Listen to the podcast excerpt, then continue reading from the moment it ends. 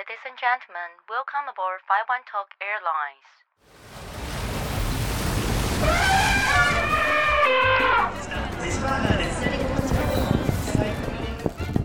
Give me five，和世界交朋友。Hello，欢迎来到 Give me five 和世界交朋友，我是 Jennifer。 哇，今天是我们节目开录的第一集，其实还蛮期待的，但是又有一点小小的紧张。所以刚开始呢，想要先跟大家来介绍一下哦，Give Me Five 和世界交朋友是一个用听的旅游节目。其实呢，我前几天才刚从美加地区回来，然后要跟大家说，现在机场的人潮真的超级超级惊人。其实随着疫情解封啊，大家应该知道，现在都有很多的旅游报复性旅游潮。所以呢，不管是你刚出国回来，或者是你可有一些。要出国的计划，一些旅游计划，我们希望透过这个节目呢，可以让大家用不同的角度来看世界。那在我们每一集的节目当中呢，我们会邀请世界各地不同的朋友来跟大家聊一聊当地的文化跟特色。我自己呢，也会跟大家分享一下，就是我过往的旅游经验，一些有趣的生命经验。在我们的节目当中过程中呢，可能会夹杂一些英文，那也希望呢，英文可以成为大家未来在旅游上、在生活上一个很实用的一个工具。在今天第一集的节目呢，我们要跟大家来聊一聊居住这个主题。说到最适合居住的国家，我不知道大家呃心目中浮现的国家应该有蛮多选项的。那其实呢，大家知道，不管是加拿大或者是一些北欧国家，都常常是在适合居住国家上面的排行榜。所以呢，在这一集呢，我们马上就要来欢迎我们第一集的大来宾，让我们欢迎马丁。哎，大家好，我是马丁，来自瑞典。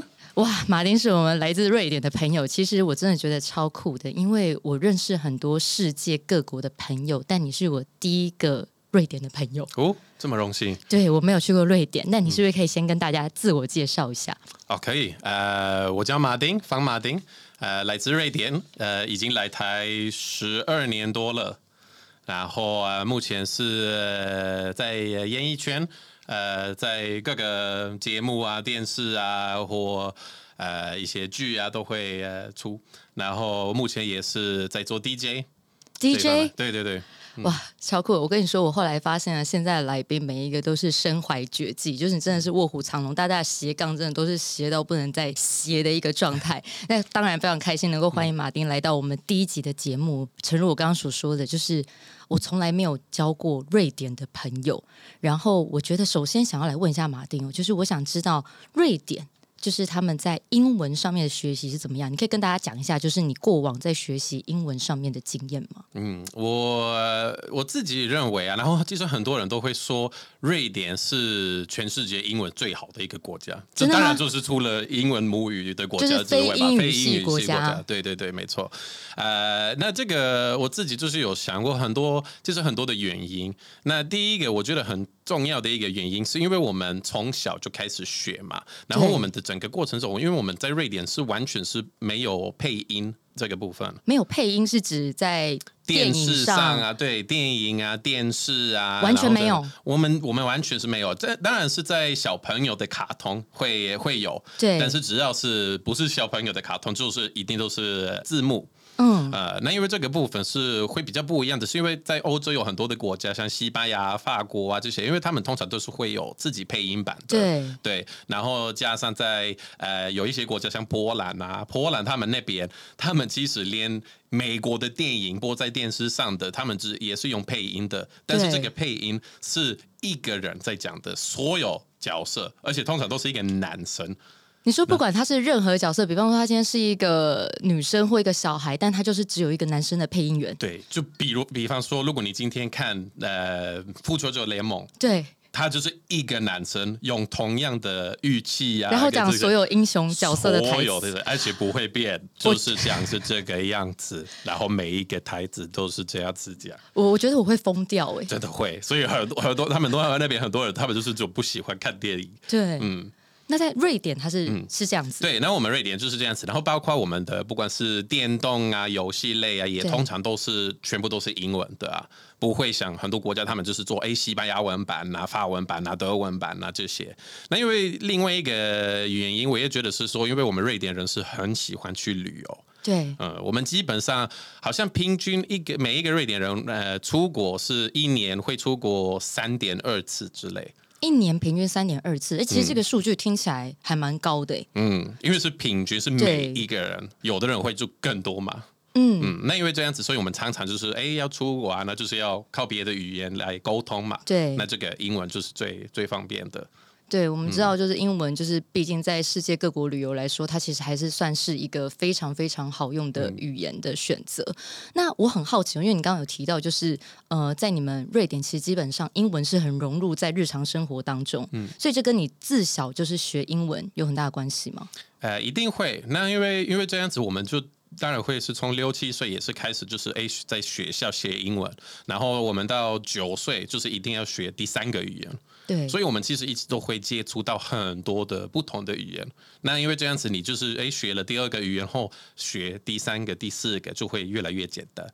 就是像我自己也是，呃，我高中毕业后我就跑去日本，然后在日本就读书了，学了日文。该不会会日文？你有会日文有有我的？日我的日我的日文已经算是，就是因为我在日本那时候是已经是学到最高的程度，对已经没有东西可以学了，对 N one，呃，然后后来我就想说，哎，中文可能也是不错吧，然后就想说，啊，那来来台湾试试看，所以就就学了一呃中文，对，然后你现在中文又讲的超级好，嗯还可以还可以，然后你没有你那么好，然后当然，我要是中文还讲不好，我怎么怎么工作啊？嗯。我怎么混口饭吃？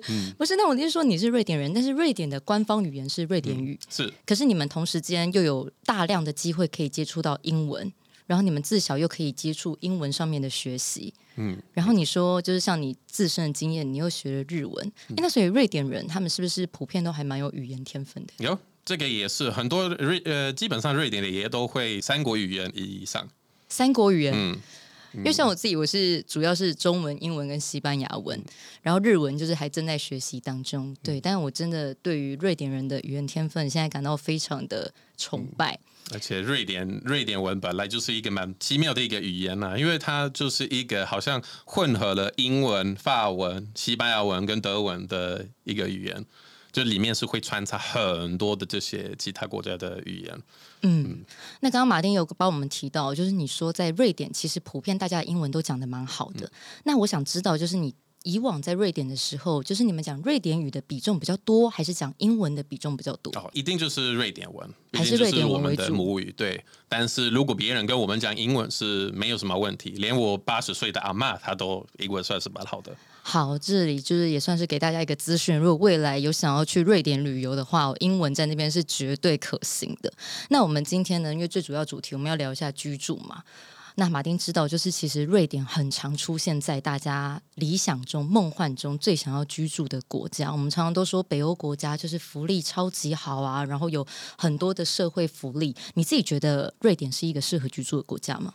哎，我觉得是很适合，但是像这个但对我，因为像对我来说是适合养老，养老对哦，，所以它的步调是比较慢的。步调是比较慢，然后因为人口也算是比较少，因为像它的地形已经就是，我记得它应该是日本的两倍以上对的这个那个土地嘛，可是因为人口才一千万嘛，一千万，呃，所以人口就真的比较少。那因为这样子，所以其实。对年轻人来说是不会那么那么的好玩，它是很好玩的定义是什么啊？呃，对，这个就是重点嘛，因为因为它的环境就是很好，空气很好，福利很好，就是漂亮嘛，然后都就是像大家说的那种好山好水嘛你。现在听起来就超适合居住的啊！你在讲的过程当中，我现在就蛮想要去住瑞典。是，可是呃，因为这样子，除了你要去公园走走，呃，就不知道你还要去做什么所以。日常嗯娱乐呢？你的意思是说，它呃对年轻人来讲，可能对你来说不是这么适合居住，是因为是它的日常娱乐可能比较少。嗯，我们也没有 KTV，我们也没有那么那么多的什么什么呃，可以去去玩的地方啊，不管是就是白天啊，或者是夜生活，也都算是比较少的，瑞典没有夜生活，很少，几乎都是酒吧。然后酒吧就是嗯，你跟朋友啊，然后去那边，然后喝一些啤酒聊天。酒吧该不会也很少见吧？酒吧是算是比较多，我们也嗯会有，因为像呃瑞典的夏天就是很长，因为我们是比较北部嘛，对对对，嗯像我们瑞典北部已经会有一个礼拜都完全不会天黑，一整个礼拜。一整个礼拜不是，那。这样的话，当然就没有夜生活啊！你根本没有晚上的时候，所以好像夜生活也没有什么需要太存在的必要。是呃，但是因为这样子，就对年轻人通常就是会你会觉得有一点不知道我想要做什么，就是因为想要去哪里认识一些新的人啊，或者是去哪里玩，就真的会比较少。就是看你个性嘛。但因为像我是比较、我喜欢这种大城市啊，很热闹啊，可以认识很多人，然后对二十四小时都有事情可以做。那瑞典是很舒服。然后步调就是就是很慢，然后你可以一直都享受那边的大自然。嗯，可是除了这个，你就会哎，可能就是待在家里呀、然后可能就跟那几个朋友见面这样子。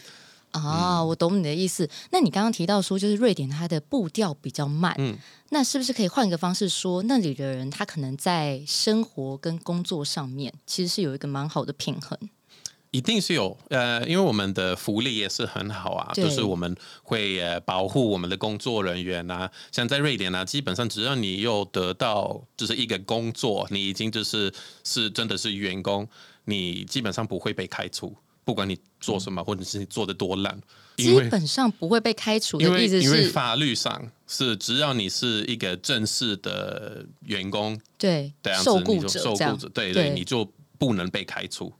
你的意思说，今天我去这间公司工作，然后我可能上班滑脸书、滑 IG、传讯息给男友，嗯。都不能开除我。嗯，只要你你的工作你该做的事情有做到，他就不能随便开除你，也不能说因为哦现在有一个更好的人我想要用，然后就把你换掉，这些都是不行的。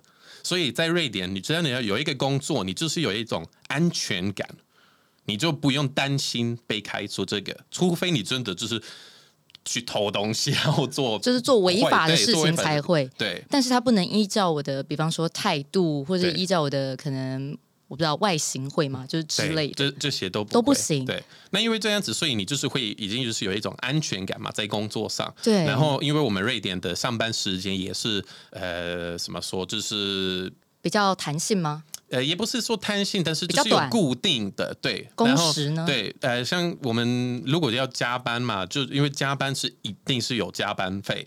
对，呃，然后大大部分是不会加班，然后这个蛮奇妙的，我觉得一个一个部分是每次我会去瑞典，因为我已经习惯台湾的跟亚洲的这种服务业嘛，然后服务的这个国家，对台湾的服务业。对，就是你你去一个不管是什么餐厅啊，还是一个店去逛街啊，加班比较是一个常态。对，可是因为因为比如说，如果你去逛街，你去一家店，然后那边的的员工他们就是很对你很有礼貌嘛，然后想要帮你，哎，有没有什么需要帮忙嘛？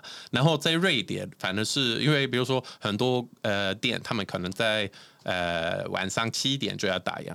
对那如果你六点五十五已经在那边，他们可能就会在那边，哎，我们现快要打烊哦，你要走喽。然后如果到七点，哎，我们现在要打烊哦，你要走。他们不会就是等客人走，他们就是说，嗯，我们现在就是要打烊，所以你要走，就是会把你赶走，因为他们就是觉得，哎，你现在就是我就是要下班，所以对啊，哎，我发现这真的是一个蛮有趣的现象，因为其实我发现好像很多的北欧国家，因为我去年有去冰岛旅游，然后我发现就是有像你刚刚提到，就是瑞典的状况，就是那边当地的工时，就是它不管是店家或是餐厅的营业时间，真的都超级早。就是那种六点七点，而且他绝对不会为了你这个客人，然后延后他的营业时间。他就是甚至他有可能，比方说六点打烊，他五点五十的时候他就在准备打烊。这点其实，在文化上面跟嗯、呃我觉得跟很多亚洲地区是很不一样的地方。那刚刚马丁有帮我们提到，就是你说，呃，在你们的社会福利非常好，这里也要跟我们就是所有的朋友来讲一下，就是社会福利。刚刚有提到，就是我们北欧国家的社会福利非常好。那社会福利的英文是什么呢？是 social welfare。social welfare，所以呢，有时候我们就会听到，呃，我们可能在跟外国朋友聊天的时候，可能就会问说，诶 h o w s the social welfare in your country？就是大家可能可以把这个单字呢，就是稍微学起来一下。好，有非常多朋友呢都会觉得说，北欧国家的社会福利是不是超级超级好？那这里就要想问一下马丁，就是瑞典，它在呃社会福利上面，就是有没有你觉得就是特别好，然后让你一直以来都非常喜欢的地方？我个人是非常喜欢瑞典的教育，教育，嗯，我们教育真的是做的真的很好，你们是不是到高中还是到大学都不用学费？都不用，到大学都不用，一路到大学，对一路的后面的也不需要。我们的瑞典的教育的学费是没有，我们都没有学费。而且另外一个好点的也是说，在瑞典也比较没有分好或不好的学校，就就不是没有那种排名制度，没有排名的，没有没有是说一个好的老师都要哎跑去拿一个学校什么的，因为我们也是就是觉得一个教育是就是平平等等嘛，哦，平等对平等的，我们都就不要用成绩去划分学生的好坏什么，这是是不行的。这在瑞典很重要，这在瑞典就是很很不 OK 的，不被允许的。我们瑞呃在瑞典呃六年级之前也没有成绩，没有成绩单，没有成绩单小孩去学校呃交朋友没有啊，因为还是会就是学东西嘛，还是会考试。还是会考试？，对，但是没有这个成绩单，因为不要有一个比较的这个那那行为。考卷上面会打分数吗？呃，是六年级之前是只有老师知道，你说老师就是把错的地方画起来，然后对对，然后还给你，但上面是不会有成绩的。没有没有成绩，没有成绩。哇，我觉得很幸福哎、这个幸福指数 蛮高的、欸。嗯，当然是会跟父母啊，会呃会分析啊，对就是跟跟他们讲这些，嗯就是每一个学生的大概的程度吧。对但是因为不要给小孩太大的压力，因为小孩的压力就是如果要一直都从那时候小时候已经开始要比较，哎，谁的成绩比较好，谁的不好啊，那争种竞争的，对，这个对对小孩是一个就是不用的一个压力，所以我们对小孩来说是不平等的。是真的，所以不需要。那在呃教育线，所以除了这些之外，我自我自己个人最喜欢的一个，因为我自己都有有利用到蛮大的，是你要留学，出国念书吗？出国念书因为你有提到说，就是你呃之前有在日本念过书，是我在日本两年，然后在台湾一年。都是有学，而且这个留学就是是学语言嘛。对，我们瑞典的政府啊，他们是非常呃推荐，就是希望大家都哎可以出国啊，可以呃学到一些多的东西啊。如果可以把他们带回来，在瑞典也是好的。鼓励你们出鼓励国就是非常鼓励我们出国。对，呃，那基本上只要你是瑞典人，你想要出国留学都可以跟政府申请一个补助。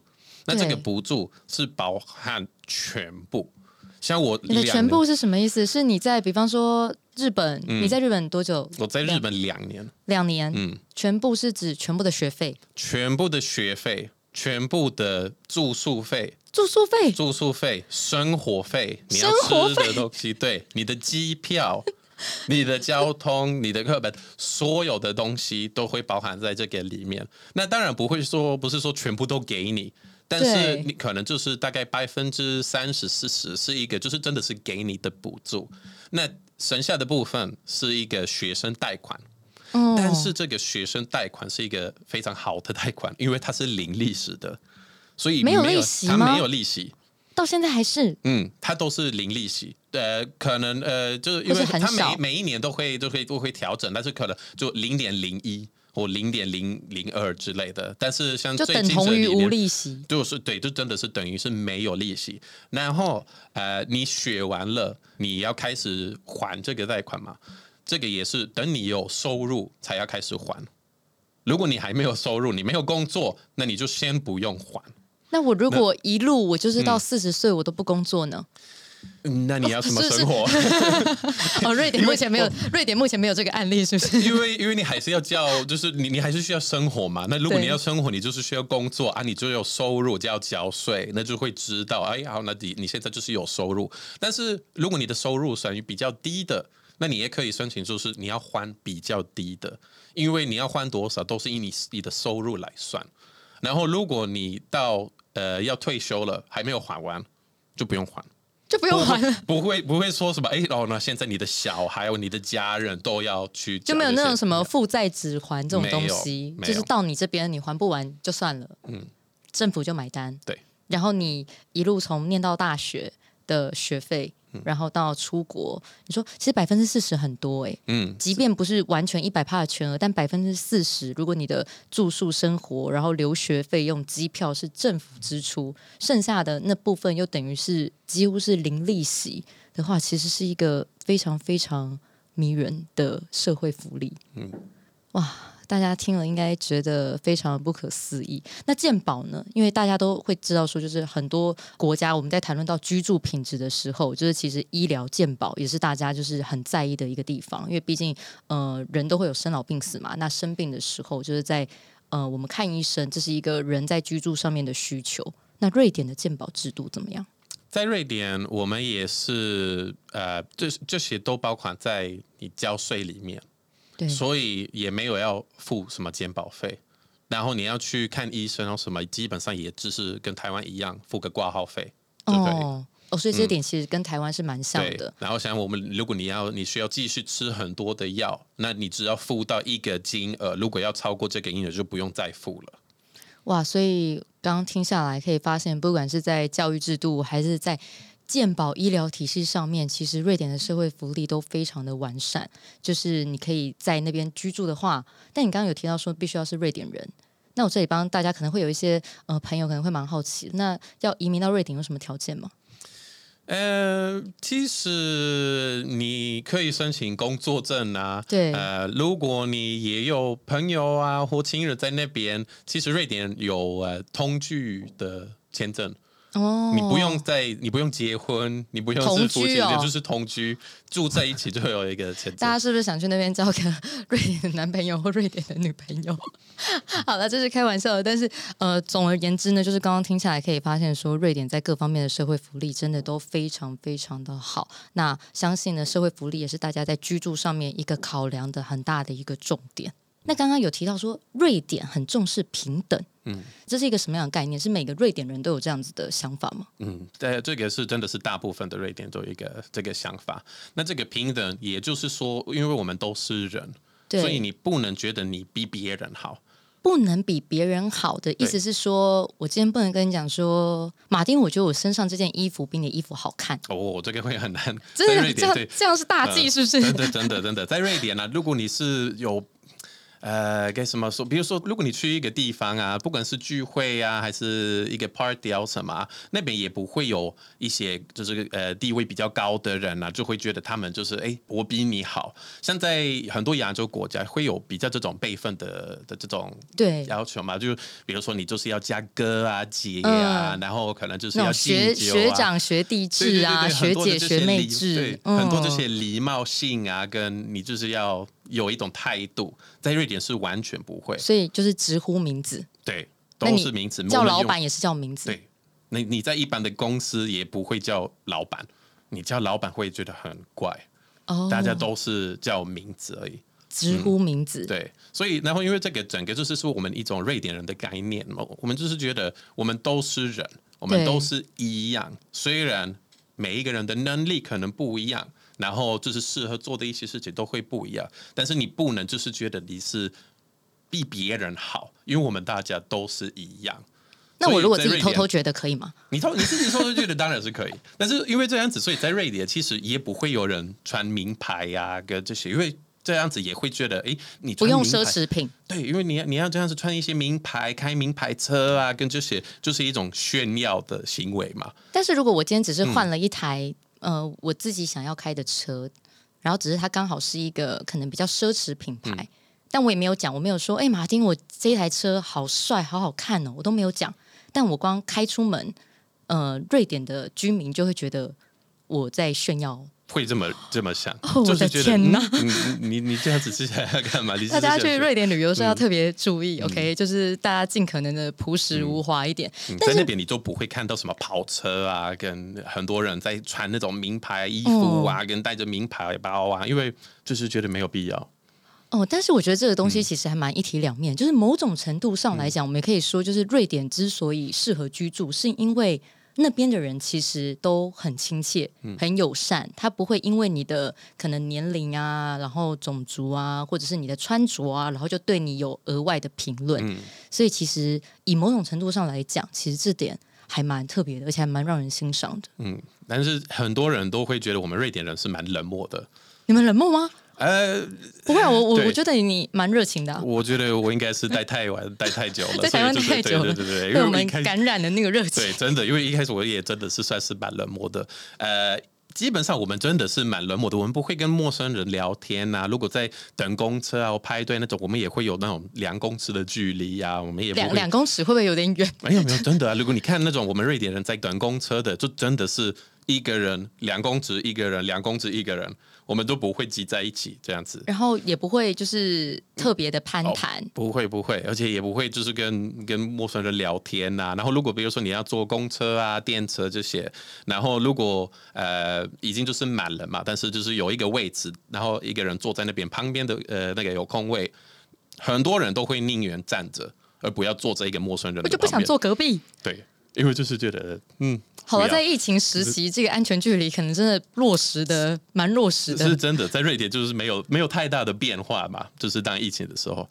可是我也必须说，虽然我们有这种冷漠的影响嘛，可是我们也不会不友善，因为我们其实是。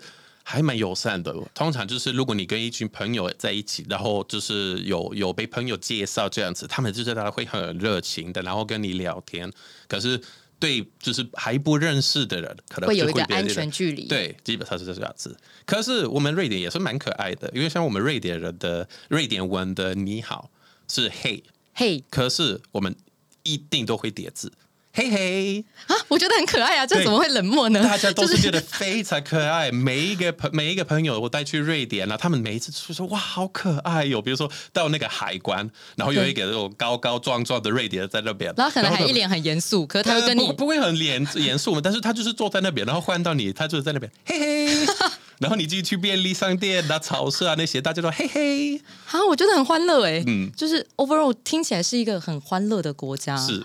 我觉得那个应该不算是呃冷漠，就比较嗯算是有一个自己的空间。因为有时候我觉得人跟人之间相处的那个界限感，其实要有一定的边界感，就是是给自己也给对方一个舒服的距离。然后就像马丁刚刚讲的，就是他觉得瑞典人其实还是很友善，当他认识你之后，其实他也会很热情。所以这样听起来，其实瑞典真的是一个好像还蛮适合居住的国家。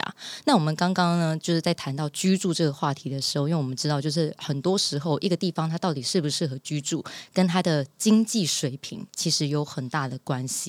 我们知道现在就是一个你每天张开眼睛就要用到钱的时代嘛，所以金钱也很重要。刚刚虽然有提到，呃，瑞典那边可以很保障工作，就是不容易被开除，可是，在薪水上面呢？就是在瑞典的平均薪资，马丁觉得大概会落在哪个区间？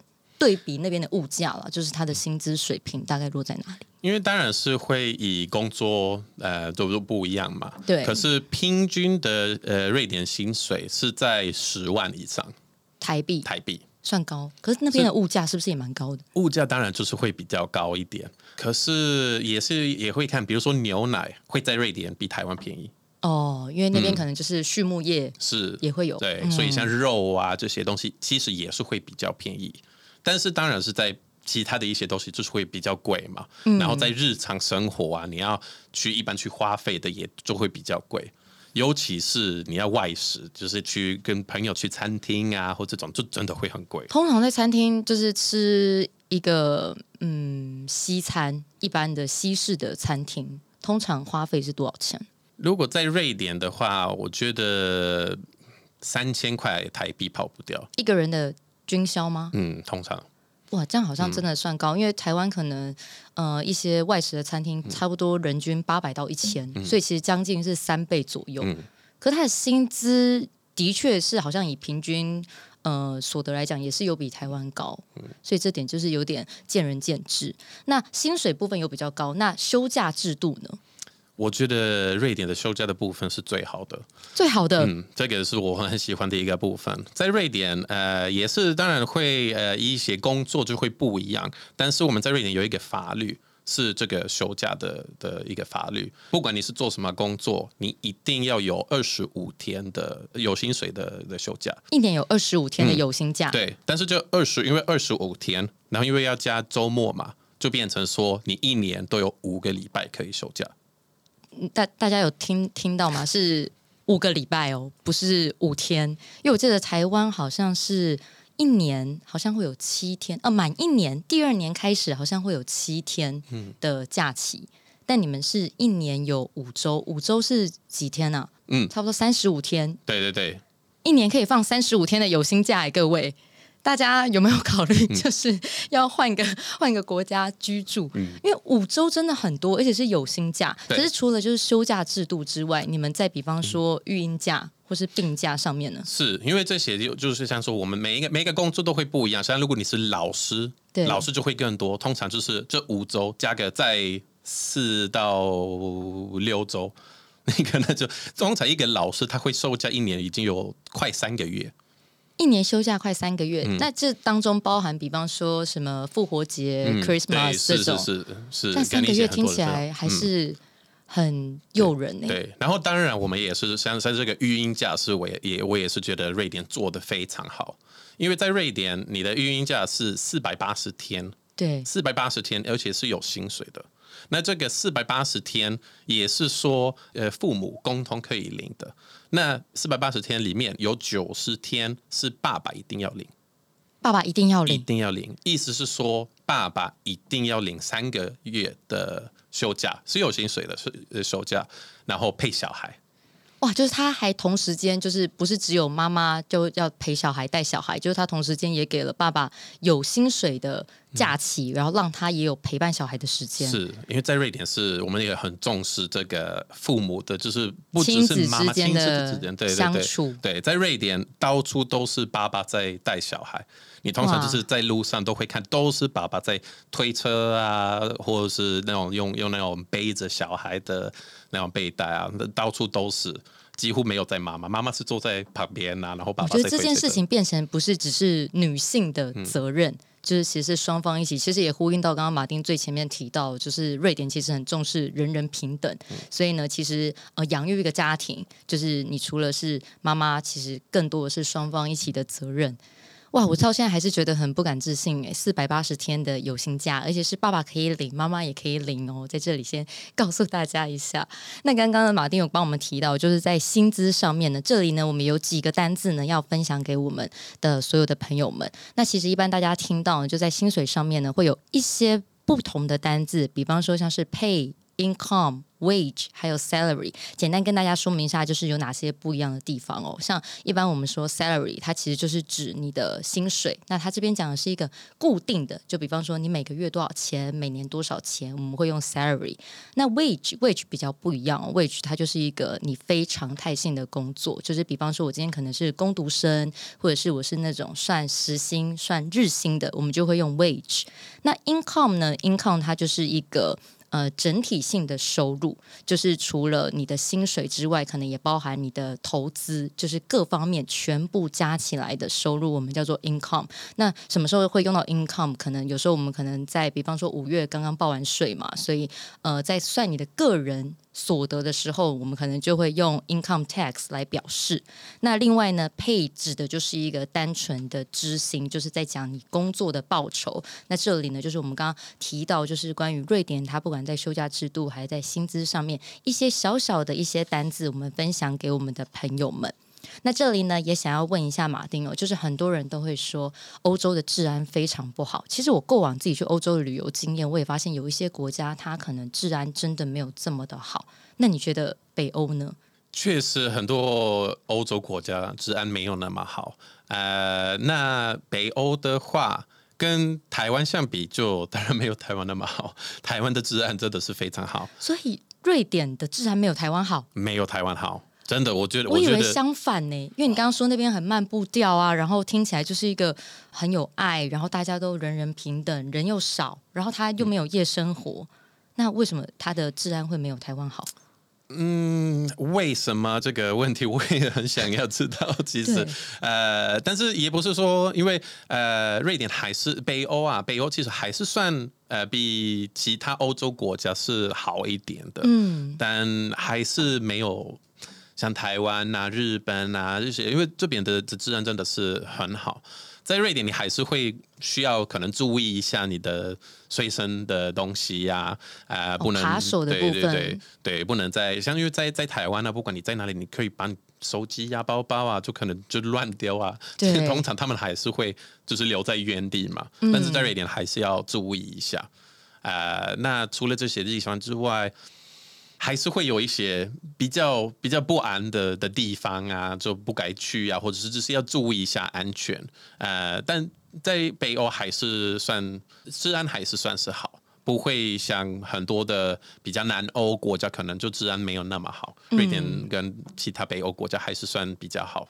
对，其实我觉得在呃世界各个国家旅游，其实呃或多或少啦，就是还是有一些地方，台湾治安其实，在亚洲来说真的是算很不错。那刚刚马丁有帮大家提到，就是瑞典，其实还有甚至北欧，其实整体的治安。也已经算很不错了。以欧洲来讲，那治安的考量就是大家不管在旅游啊，或是你以后可能想要在那边居住的话，大家都可以就是作为一个参考。然后，呃，在我们今天节目最后，就是也想要就是请马丁跟我们分享一些，就是瑞典有没有一些比较在发音上面，就比方说我们知道有非常多的品牌是来自于瑞典嘛，像宜家家居也是，但是就很多人都不知道它到底要念 IKEA 还是 IKEA。到底正确的发音是什么？马丁可以跟大家讲一下。瑞典人正确的念法就是 IKEA。IKEA。IKEA。IKEA 因为这个就是我们瑞典人的发音。对，嗯，因为 IKEA 那就会是英文的发音。嗯，然后因为通常这些就会有很多的人就是一直都是在搞，那到底是哪一个？那如果你是在跟一个讲英文的人会沟通，IKEA 是没有错，因为就是。IKEA 就是英文的发音，但是你要问瑞典人的正确发音，那就是 IKEA。哦，所以真的是 IKEA。对，我们都会说 IKEA。OK，好，在这里就是帮大家证明一下，宜家家具是念。IKEA，IKEA，OK，好，那今天呢，非常高兴可以邀请到马丁来到我们首集的节目。其实刚刚在谈论的过程当中，相信大家对于就是北欧国家，尤其是瑞典，不管是在社会福利上面，还是在它的治安，然后它的物价，还有薪资水平，还有非常多非常多的各种假期，还有工作上面的保障制度，相信大家都有了更深的了解。那最后还是想要问一下马丁哦，就是就你自己认为，你觉得瑞典？到底适不适合居住？适合居住啊？那我会不会适合养老？就是就适合养老啊，适合退，就是适合退休的时候。嗯，空气好啊，自然好啊，就是很很漂亮啊，很很安静啊，很舒服的地方。但是对于就是可能你现在还在闯荡啊，还在追逐梦想的年轻人来说，他可能步调会有一点点太慢。是，所以大家可能很适合，就是现在先在竞争力。就是更强的国家，然后就是好好的闯荡一番，然后存够了钱，然后就可以好好的到瑞典这类型的国家，是，然后就可以享受舒服的假期，是非常推荐，就是大家都还是要去去北欧一下，去去探索啊，去去尝试一下我们的。我们的这些美丽的北欧国家，对我自己是真的很想要，就是有机会可以去瑞典啊，或者是芬兰。今天呢，跟大家分享就是瑞典究竟适不适合居住？其实我觉得这个呃方向上面其实是有点见仁见智的，因为我觉得每个国家都一定有它的吸引人的地方，跟它可能大家比较需要注意的地方。那很高兴就是马丁跟我们分享了很多，就是在瑞典上面，不管是文化，然后还有在居住品质各方面的一些。细节，那我相信就是呃，大家经过今天这集之后呢，可能对北欧国家，然后对瑞典也有更多更多的认识。那在这里呢，也非常谢谢大家收听我们今天 Give Me Five 和世界交朋友，我是 Jennifer。如果你们喜欢今天的节目呢，欢迎帮我们分享订阅，然后呢，也不要忘记帮我们留下五星的评论。最重要的是呢，在我们每集节目下方呢，都有我们的好康连接，欢迎大家可以点击一下啦。那我们就下周见喽，See you next week，拜拜。